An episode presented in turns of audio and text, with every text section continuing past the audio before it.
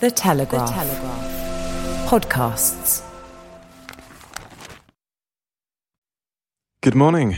I'm Daniel Hardacre, and welcome to your two minute briefing from The Telegraph.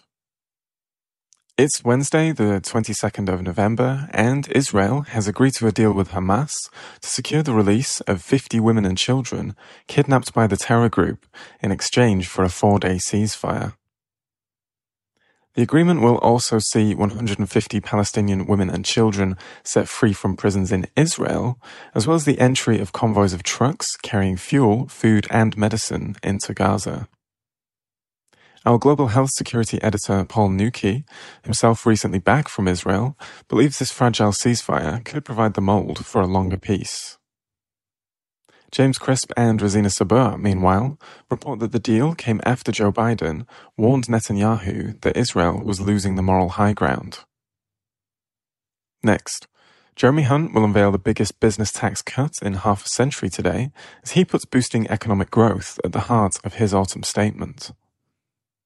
On the personal tax front, national insurance is expected to be cut in what would be a boost to 28 million people, with income tax reductions also being explored. The Chancellor will give, his statement at around 12:30 p.m. and you can follow it live on the Telegraph website. Finally, four teenagers who disappeared on a weekend camping trip to Snowdonia have been found dead after their car was discovered submerged in a river. The bodies of Harvey Owen, 18, Wilf Henderson, 17, Jevon Hurst, 16, and Hugo Morris, 17, were found near Tremadog on Tuesday afternoon after a major search operation. The sixth form students, all from Shrewsbury in Shropshire, are believed to have been killed after the silver Ford Fiesta they were driving crashed on a windy, narrow country road and plunged into water. Elsewhere in the Telegraph today, we have an account of Nigel Farage's secret girlfriend and the love triangle, which resulted in a bitter public fallout.